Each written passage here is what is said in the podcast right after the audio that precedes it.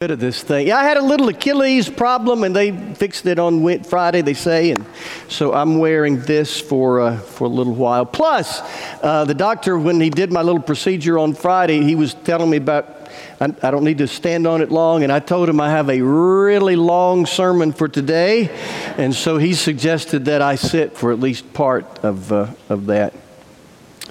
Do not steal. Or as the King James Version says, thou shalt not steal. It seems so, so simple, doesn't it? It seems like it's just so easy. In fact, uh, you know, we, maybe I should just stood up here and said, don't steal and, and let's go home. But actually, this idea of stealing has broad application. And I want you, by the way, I want you to get your uh, worship guide out. Would you, right past the, uh, the title of the sermon? There are some notes that I'd be thrilled if you'd follow. I think that would be, I think that would be helpful. Uh, this matter of, of stealing is not so simple and not so narrow. There are broad applications. In fact, we Christians don't always grade well when it comes to, um, when it comes to this matter of stealing. Look at that quote on your outline from Doug Sherman and Bill Hendricks, their book, Keeping Your Ethical Edge Sharp. They concluded that Christians are as likely as non Christians to falsify income tax returns, to plagiarize printed materials, to bribe someone in order to obtain a building permit, to ignore construction specs, to shift blame for wrongdoing onto someone else to illegally copy a computer program or to steal from the workplace. Wow. Sherman and Hendricks mentioned lots of ways that uh, one might steal from plagiarism to bribes to construction specs, ignoring them. Let's, let's talk about some other ways that, that we, might, we might steal. What about something as simple as, oh, sorry, as, um, as simple as cable or, or streaming services. Back uh, 35 years ago, we were living in Elizabethtown, Kentucky, out kind of outside of in a rural area, kind of rural, and and uh, we had cable run to our house, and our neighbor came over and said, "Hey, look, would you mind if I tap into your cable, they, the cable company won't mind. Now I didn't know. I don't know how you do that. I don't know how. I don't know how he was going to, but somehow he was going to tap into the cable, you know, for free. And I said, I, yeah, no problem. Let me just call them and uh, and see what they say. I never heard back from him after that. And then came Netflix and such. You might remember from May of uh, 23, just a few months ago, Netflix, the streaming service, cracked down on people who were stealing uh, their product. So, as it turns out, four in 10 Americans were cheating, stealing, somehow stealing serv- streaming services by using other people's codes or passwords. And so Netflix cracked down on that. And uh, they did say, this was in May, they said for $7.99 a month, you can share it once. You can, you know, borrow somebody else's password for $7.99. As it turns out, there are people still figuring out the workaround and stealing streaming services. But that's just, it's just cable. Well, uh, is it not, is it not stealing? What about unfair business practices? The Bible uses a lot of ink to talk about unfair business practices. In the world of the Bible, of course, transactions involved often involve scales or weights. So if you went to the to the open market, this is kind of fun. I, I like this. You can go to the open market,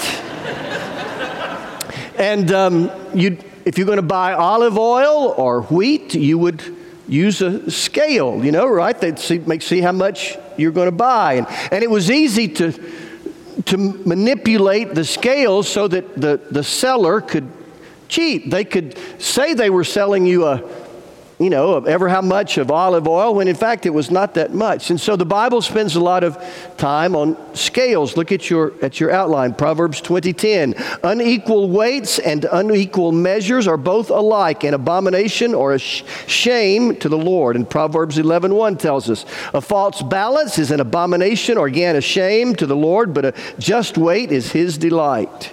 And we don't do much business now with weights, right? With scales, except maybe at the butcher shop. So, what would be the, the contemporary equivalent to unfair scales? It simply may be unfair business practices, maybe selling something for more than it is actually worth. Martin Luther, who, who launched what we call the Protestant Reformation, said a Christian shoe, uh, sh- uh, cobbler, a Christian cobbler or shoemaker, should make good shoes and sell them for a fair price. Pretty simple. We ought to be, do quality work and then be fair. Now I know we're not all in retail. We don't all get to we don't all get to decide the price of things, but if you do, something to think about. Make good shoes and sell them at a fair price, or else it it's stealing. What about um, what about not paying fair salaries? Again, I know not everybody is, gets to set the salaries of people under you, but we, we often hired somebody to mow the grass or to, you know, paint or whatever. If a company or, or, or, or, even an individual is doing the best that they can, well, that's one thing. But if a company is taking advantage of its employees by not paying fair salaries, well, that's stealing. The Bible in the book of Amos spends a lot of ink on, on this on paying fair salaries. And then on your outline, there's James chapter 5, verse 4. Look, the wages you failed to, pay the workers who mowed your fields are crying out against you. The cries of the harvesters have reached the ears of the Lord Almighty.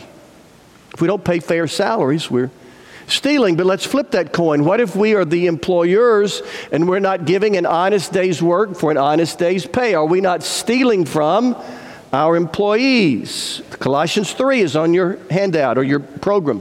Whatever you do, work at it with all your heart as working for the Lord, not for human masters. Have a good work ethic.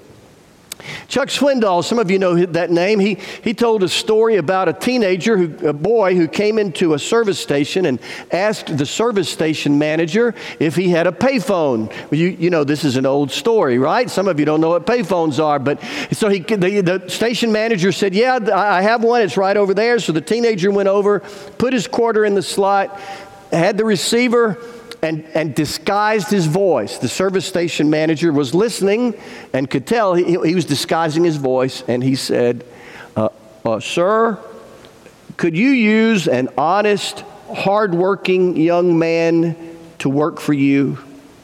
And he waited and then said, Oh, you already have an honest, hardworking young man working for you. Okay, thank you.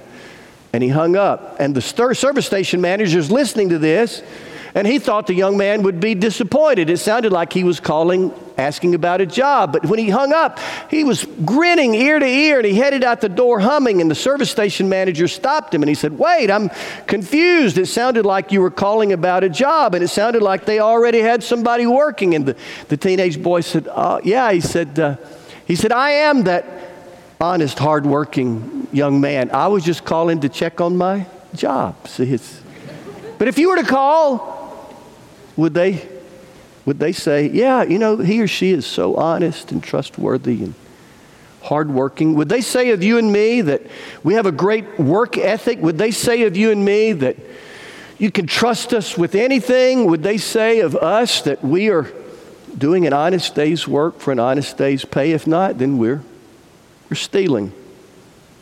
What about robbing God? I want to tell you one of the most interesting tithing stories I've ever heard or experienced. It was from our days in Richmond.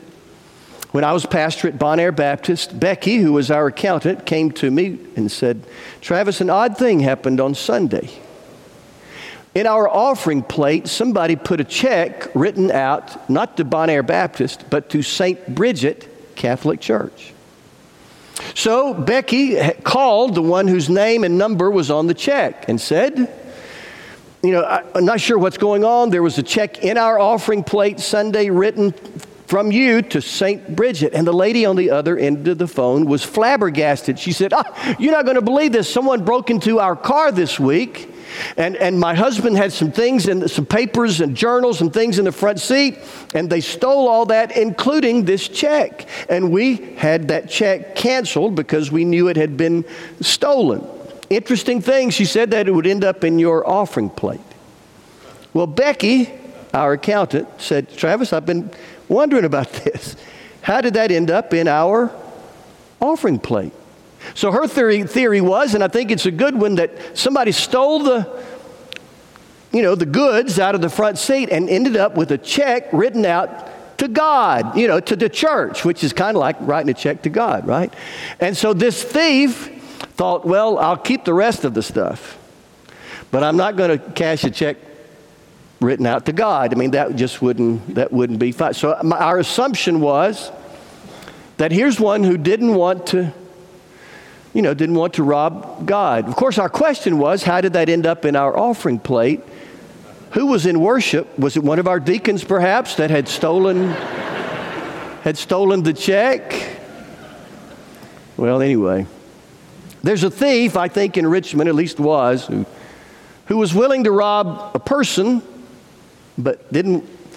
But this say this check to a church, well, that seemed somehow sacred. But we would not rob God, would we? Well, remember Malachi. Some of you may know where I'm headed with this one. Malachi 3, verses 8 through 10. Will a, mort- a mere mortal rob God? Yet you rob me, God says, but you ask, How are we robbing you? In tithes and offerings. Well, I better move on from that. Stealing is a big deal. To steal is a big deal. It's in the Ten Commandments. Integrity matters, and people are watching. One of my favorite preachers is uh, the late Buckner Fanning, who was a pastor in San Antonio, Texas. He told about landing one time in, in a, in, at the airport. He'd been on a trip, it was late, he was exhausted. He fell into his car, worn completely out, went to the, um, went to the booth at the exit of the parking lot, handed him the ticket. The, the, the, the, attendant that you know says how long you've been there and how much you owe. So he knew how much he owed. He paid the attendant. The attendant gave him back cash, money, cash money. Buckner stuffed it in his pocket and drove away, but as he was stuffing it into his pocket, he noticed that the attendant in the booth had given Buckner way too much change, had given him a lot more money than he should have gotten in return. So Buckner's first thought is, I need to turn around and go back, but oh my goodness, it's I'm tired and and they'll never miss it. But then Buckner, his conscience started hurting him and his convictions kicked in, and tired though he was, he turned around and went back to the attendant in the booth and said, uh, When I left, you gave me a lot more change than you should have, and I'm just returning it. And the, the attendant said, I've been wondering if you would come back. You see, I watch your worship service on TV. yeah, oh, oh is exactly right. I knew who you were, and I knew I gave you too much money. I just wanted to see if you'd come back. Of course, Buckner thought, what if I hadn't? What if I hadn't? Stealing is a big deal. Integrity matters, and people are watching, whether you're the man at the factory that everybody knows is a Christian, they're watching. If you're the woman in the office that everybody knows is a Christian, they're watching. If you're the student that everybody in the school knows is a Christian, they're watching. And it matters. It's not just the big stuff, the little stuff matters too. Patrick Morley, for example, wrote about uh, going to, by one of his colleagues, his coworker's home uh, to drop off something after work, and he noticed that his coworker had a, a, a um, a pad, a notepad there with the company logo on it. And there was a strict policy Their, their, their manual was very specific about not using company office supplies for personal reasons. And Patrick Morley said, you know, after the guy had brought it home, just a notepad. But Morley said, you know, I never did quite trust him after that. It was just a notepad. But he wondered if he would take a notepad for personal use, then what, what else might he what else might he do? How else might he fudge? You know, how else might he bend the rules, even if slightly? People are watching, and it matters. Even with notepads and Netflix and, and change at the attendance booth. Integrity matters. Stealing is one of the big ten. So, why do people steal? What, what makes people rob a bank or steal jewelry or pay unfair wages or cook the books or plagiarize someone's content or bribe someone or sell a pair of shoes for more than the shoes are worth? Of course, it's a lack of integrity, it's a, it's a character issue, it's a, it's a selfishness, it's a self centered disregard for the well being of other people. It is a matter of, of character, and so it is a character issue. But I'm convinced that, that stealing is common because there's a, an underlying deeper problem than just poor character.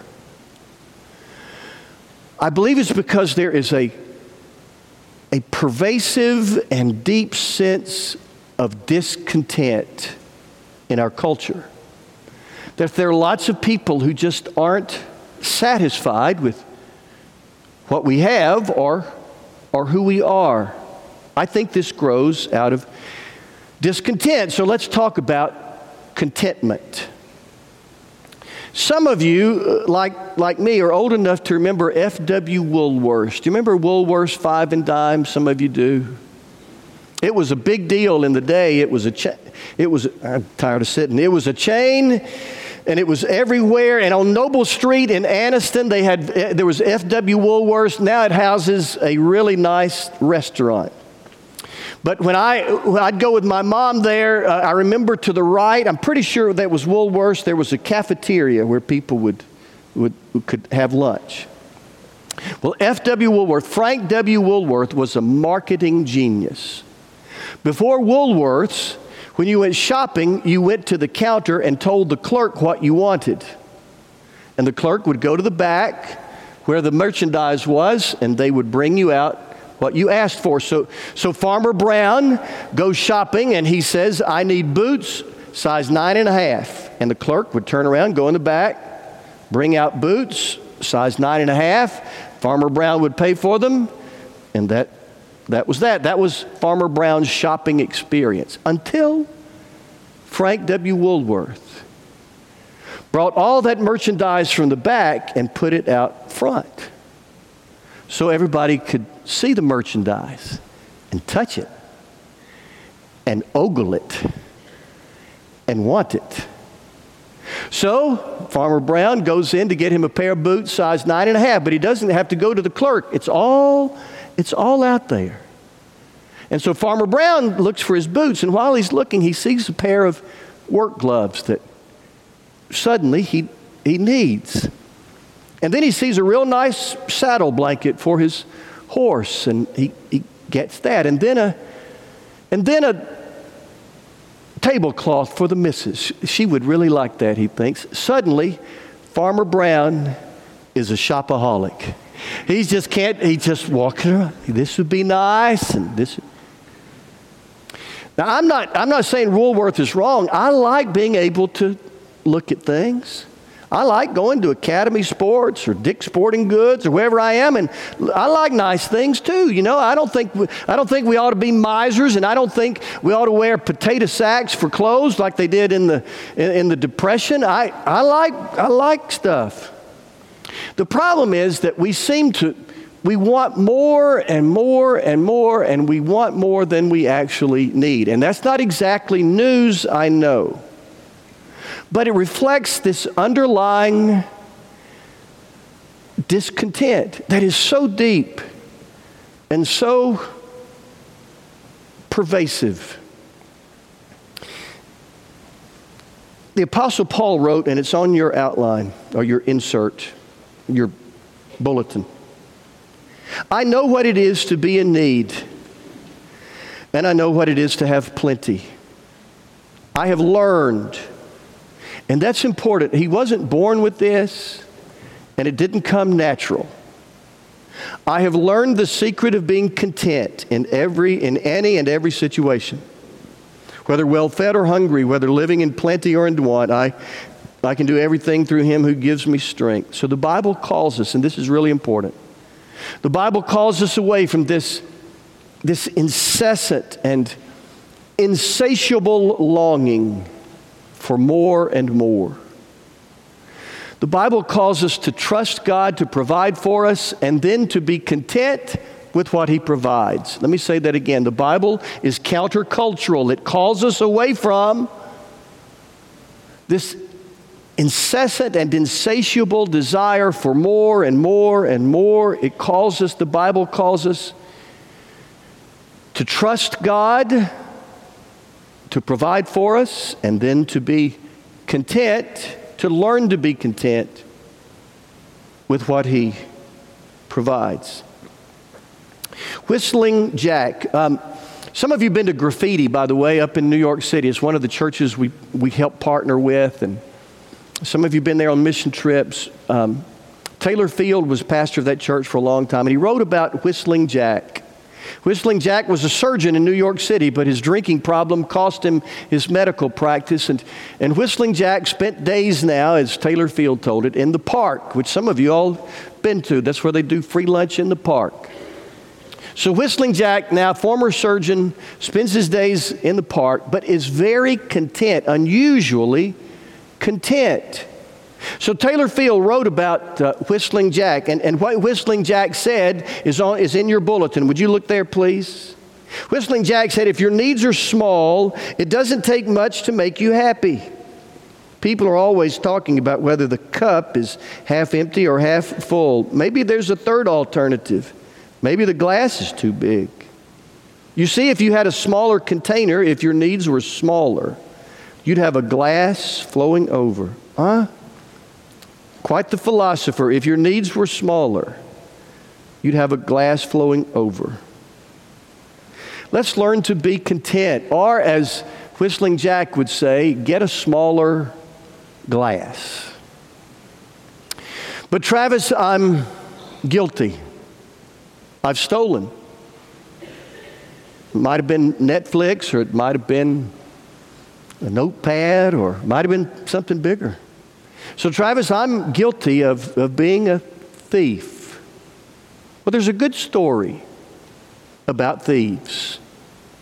Two of them hung suspended between heaven and earth. One of them joined in the mocking of Jesus, who hung also on a cross. One of them joined in the mocking, the other threw himself on the mercy of the man in the middle. And to him, Jesus turned and said, Today you will be with me in paradise. To him, to that thief, Jesus extended grace, unconditional, undeserved, unlimited, unrelenting love. And that's the beauty of the good news of Jesus is he still extends grace to thieves. Thieves who are on crosses and thieves who are bosses. Thieves in the back alleys and thieves in the boardrooms. To thieves, he extends grace. And if we, we would experience that, that, that unconditional, undeserved, unlimited, unrelenting love that is so deeply satisfying, I think we'd be content. And we wouldn't, we wouldn't have to steal. Bible calls us to trust God to provide and then to be content with what He provides, and that is sweet to trust in Jesus. 4 570 is our hymn. 570 is our hymn we sing so that you'll come. This morning, a family of four joined in our early service. Maybe, a, maybe you, an individual or family, will come join in this service. We're going to wait down here just for you to come. This morning, a, a, a young lady was baptized. Maybe you have decided to follow Jesus, but you've not gone public. Would you come and let us celebrate that with you? Other people are going to be singing, but three of us are going to be waiting down here for you. Would you come? Let's stand, please.